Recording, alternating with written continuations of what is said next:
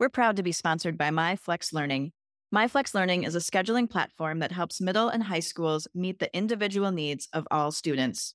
Schools can easily create and manage time for flex blocks, win time, activity periods, RTI, counselor and teacher appointments, and so much more.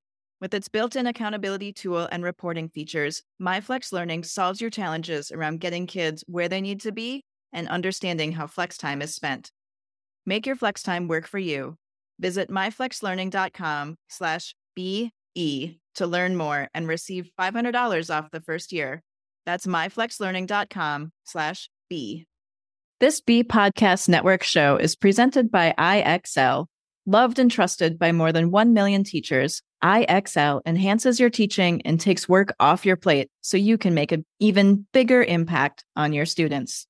IXL delivers personalized learning across a comprehensive pre K to 12 curriculum, including math, language arts, science, and social studies, and helps you assess student performance through actionable, real time insights, strengthen daily instruction, close knowledge gaps quickly, and set every student up for success. Want to bring IXL to your school? Learn more at ixl.com slash B. That's ixl.com B-E.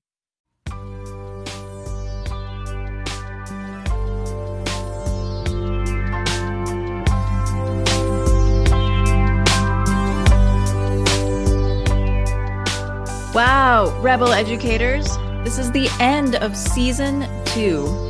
It's hard to believe we've done 60 episodes already, talking to thought leaders, students, educators, and sharing ideas for innovation and reimagining education. It's been such a wonderful season for the podcast. Although, if you're anything like me, the school year was a little bit of a struggle. Two years of a pandemic has definitely worn on all of us. And I'm so excited to share these highlights, talking about meaningful learning, ableism, how we can develop new frameworks that continue to work in a changing world. One of my favorite episodes with Tony DeRose, we got really excited talking about all the things we could do with virtual learning and X in a box. And of course, vitality centered education with Jenny Finn and the Springhouse Community School. It was an amazing season, and I hope that you enjoy these highlights.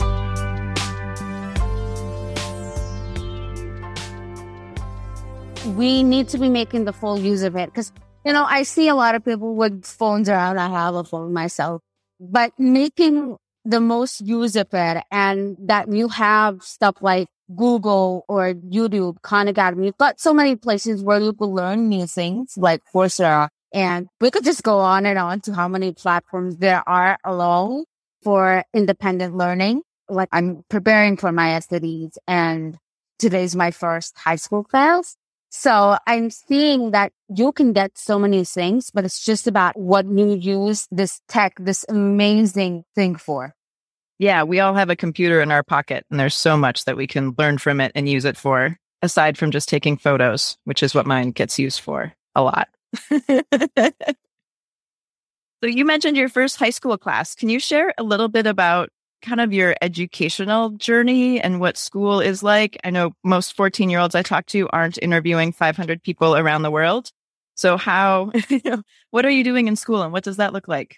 Well, uh, the thing is, I, I used to go to regular school for the longest time and I left last year, November, because I'm a very different person and that made me a very different student from all So I feel like with so many interviews that I was doing and having, you know, these open conversations and these encounters with everybody, you know, just at networking events. I feel like it really changed something in me and I wanted to question and I, and I like to question. I'm a very curious person. So from the beginning, I used to ask questions and I used to be shushed down. And at a point, I'm like, why am I studying this? Okay. I understand. I'm actually good at algebra. But why is the question? Will I ever use it? Uh, like, how does that work out? And they'd be like, we actually don't know. So how could you make me study a thing that you don't even know how I use? And then that stands of like, will I ever even use it? And then there's many other questions that I'd ask and then I'd just be shut down. And I feel like because I was different, I, I wanted answer to those questions and I wanted to be in such a educational community, school, whatever you like to call it, where, you know, when I ask a question, either they try to find an answer, they don't have one, right? If you're not even trying. So that's why I switched school. I was looking for like a nice school and then I found the Socratic experience by Michael Strong. And yeah, currently I have a full scholarship there and I'm starting. So, I mean, it's, it's very overwhelming. It's based in the US. But again, I live in Pakistan and I, you know, I'm not moving anytime soon.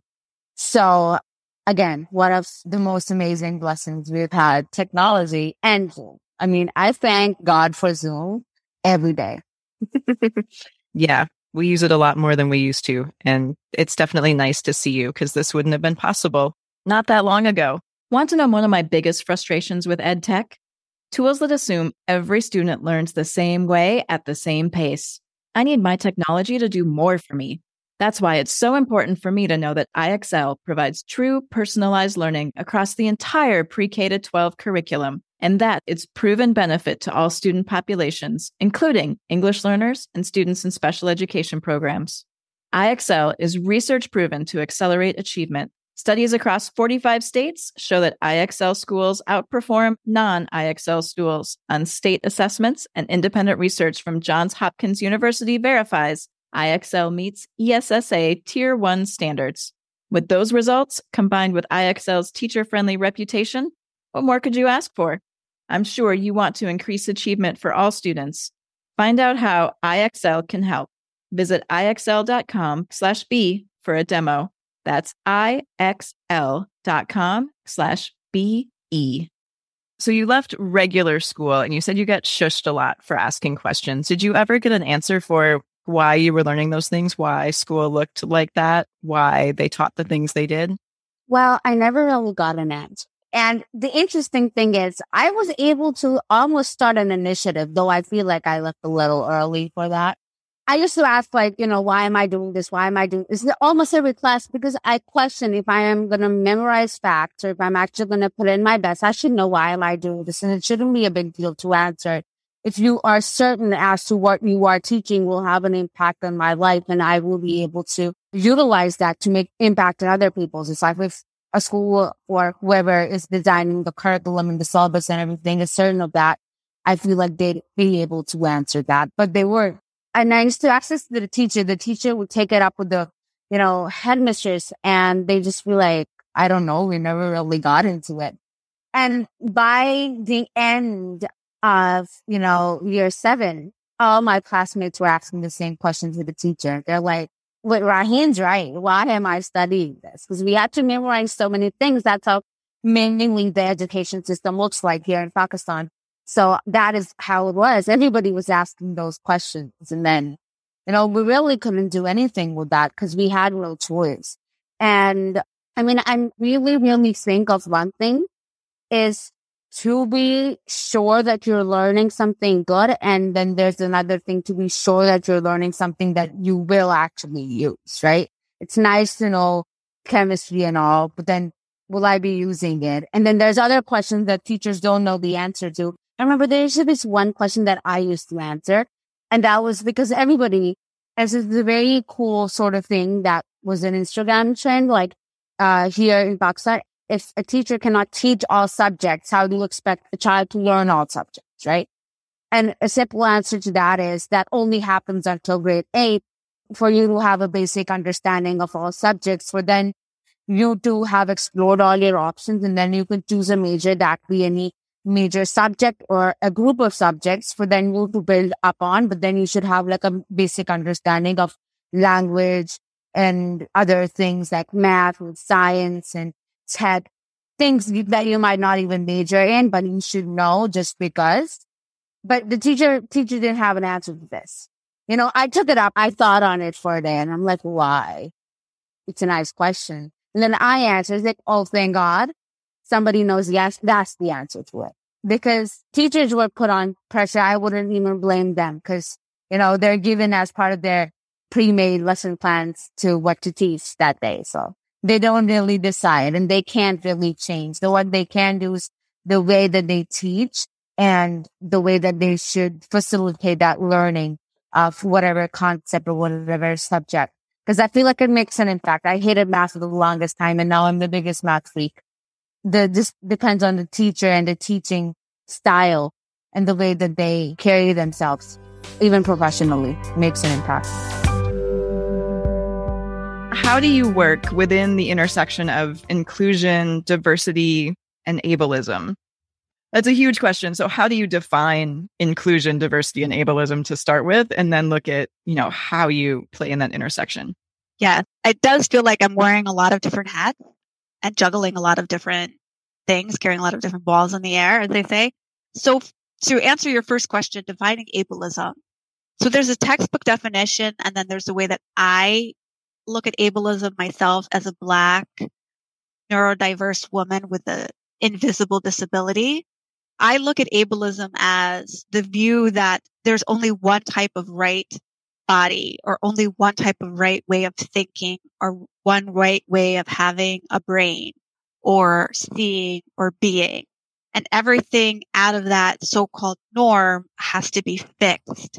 Like there's a medical model of looking at bodies, at looking at ways of thinking, ways of being, ways of processing, at limb differences, at movement, as opposed to dismantling that, the barriers that keep people with disabilities and people in the disability community from thriving and living their full lives and showing up in any space as their full sense. So to me, that, that's what ableism is compared to dismantling ableism.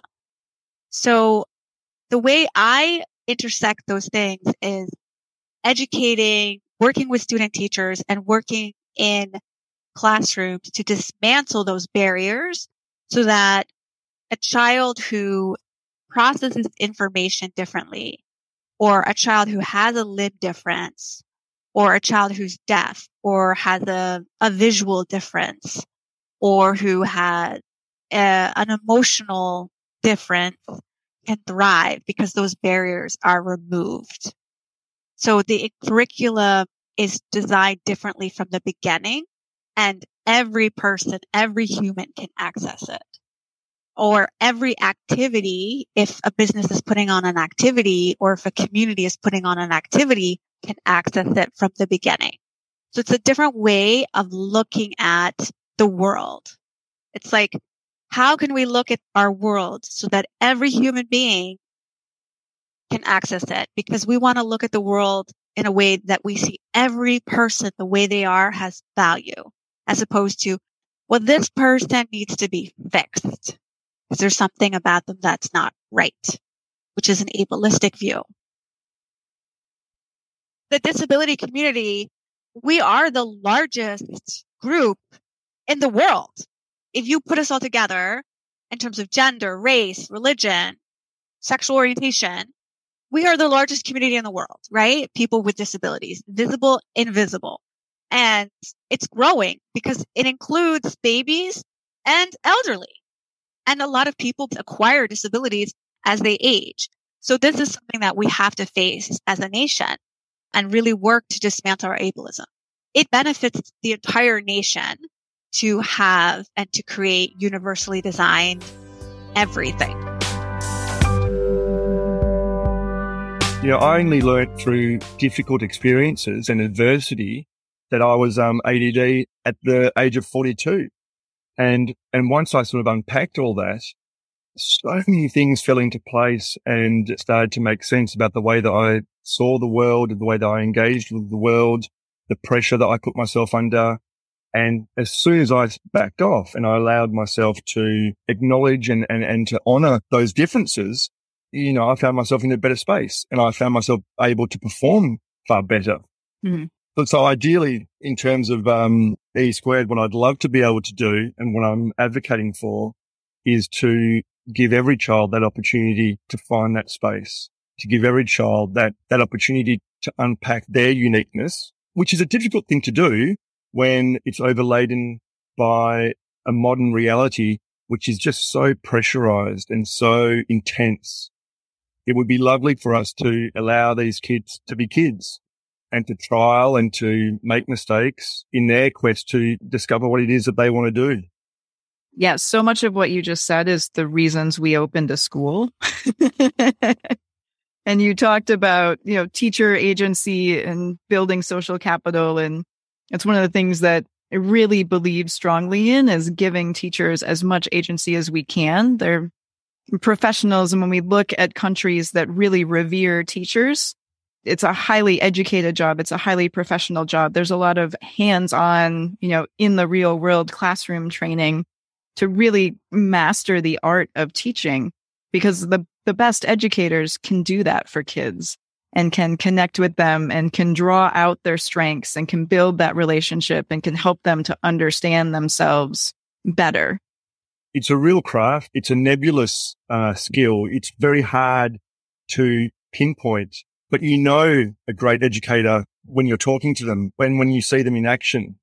And what we've tried to do over time is we've tried to compartmentalize those skills and we've tried to label those skills. And I can understand why we need to do that but I don't know if that's the end game. Do you know what I mean? I, I don't know if that has to be the focus. One of the things that recently came out in Australia post COVID was there was a large survey of Australian teachers and the outcome of that survey was quite alarming in terms of their enjoyment of their profession, their capacity to, to actualize their expertise. Mm-hmm. I remember one of the things that I, I learned back in uh, teacher training college was, um, on balance judgment. Our capacity for our professional application of our expertise is being eroded by this overburdensome compliance regime, which again, we can all understand the need for it. We can all understand what's driving it, but that doesn't mean that we have to completely abdicate our professional capacity for our on balance judgment.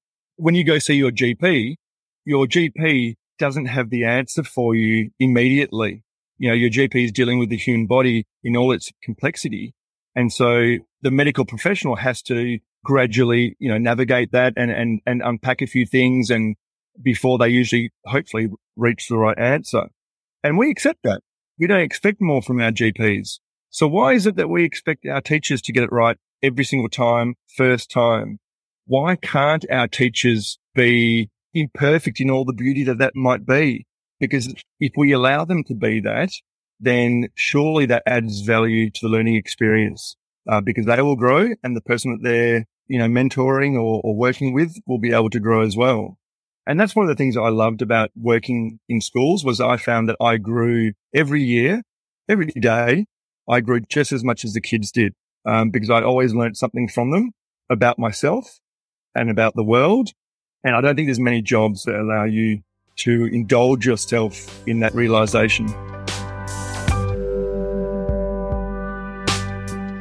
So you talked about, you know, working with the projects and how the real world is really multidisciplinary and bringing in multidisciplinary facets to the things that you're creating and working with active learners, getting them doing things and really starting with the end in mind. Like, what can they create with this and what pieces do they need to get them there through this active learning process, which is a lot of what we talk about in progressive education and with project based learning and a lot of the education chatter right now around reimagining education and what that looks like.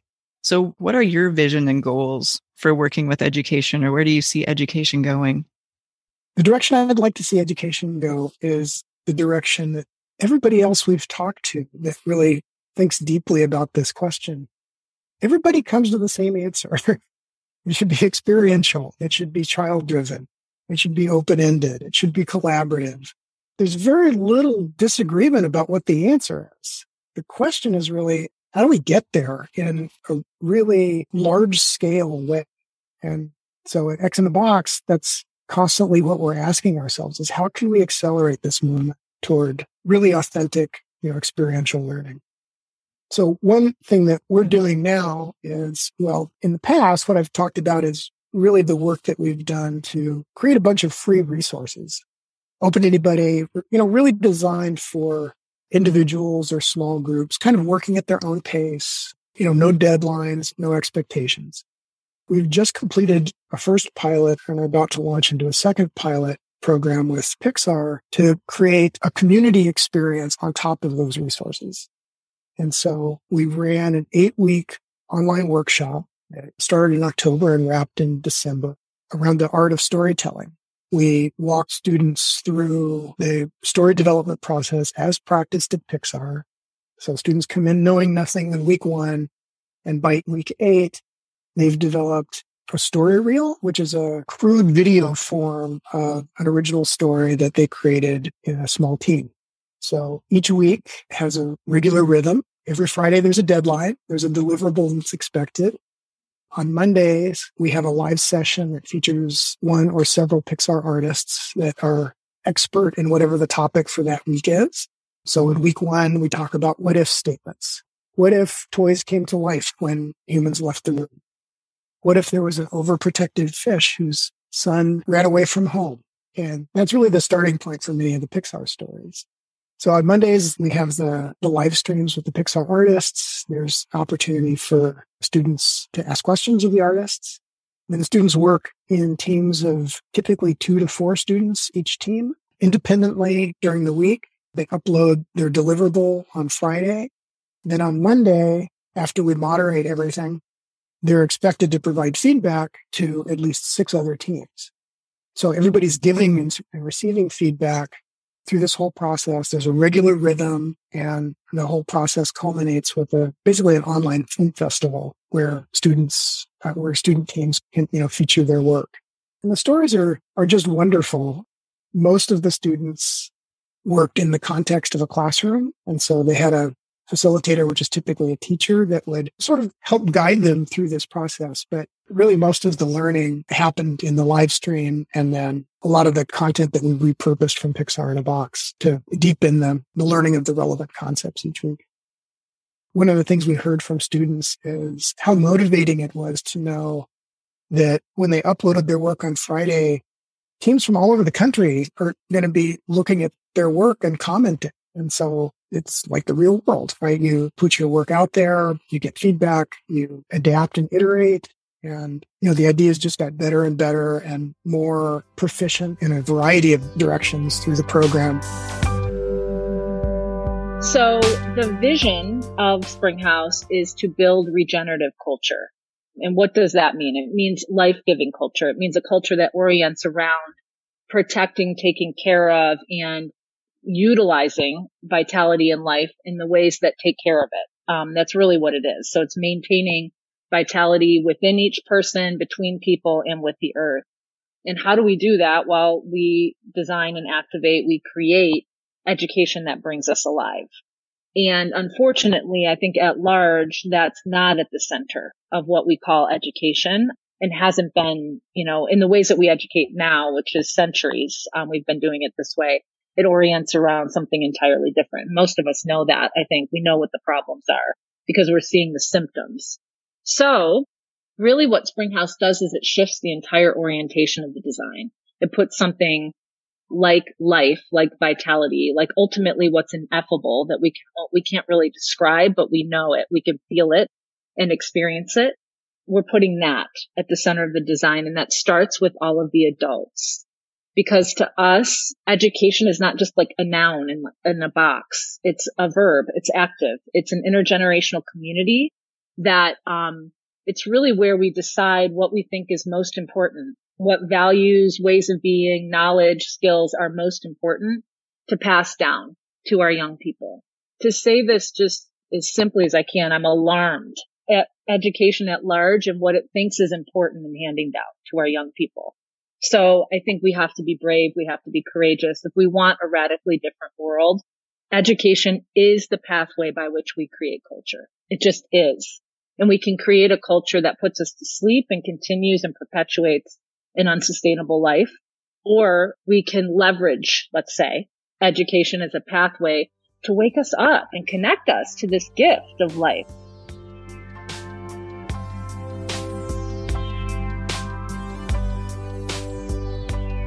Rebel educators, thank you for listening to season two. We've had over 5,000 downloads of our podcast since we launched and it's thanks to all of you and your continued listening. If you're enjoying Rebel Educator, please be sure to leave us a rating and review so that others can find us too. If there are things that you want to hear us talk about or people that you think that we should meet, please fill out our information form so that we can get in touch. Thank you so much and keep challenging the status quo.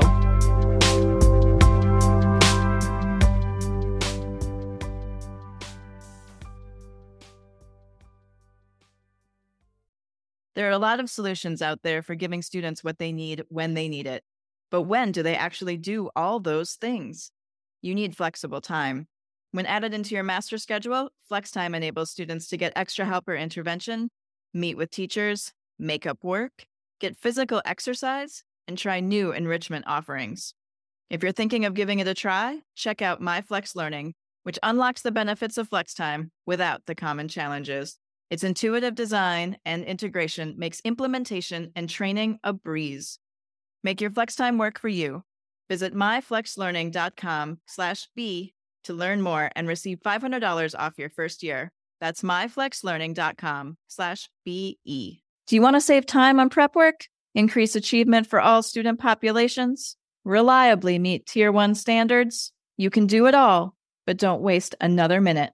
Head straight to ixl.com slash B to learn how IXL's research proven teaching and learning platform can help you achieve all these goals.